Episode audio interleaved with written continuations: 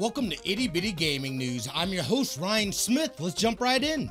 Huge congratulations to Games for Love. They are your 2024 LANFest champions, taking down last year's uh, champion, Starlight Children's Foundation epic time great venue. Again the we i mean overall everybody is a winner.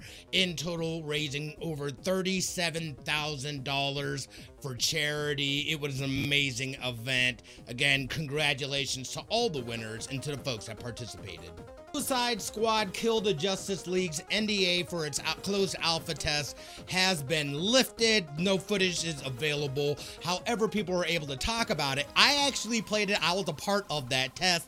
Uh, I enjoyed it. My concern, again, uh, has been the end game. We know with live service games, you get through the story, it's all good. But once you get to, to the end game, there's got to be some sort of replayability and a means for folks to be able to jump back in. We did just recently get an article though. Um, they had a Discord call where they kind of went over some of the end game stuff and hinted at possible DLC content as well. So um, I'm still kind of on the fence about the game. I think it's got a lot of potential. I think the story is going to be dope, um, but we'll see. It's coming out here soon.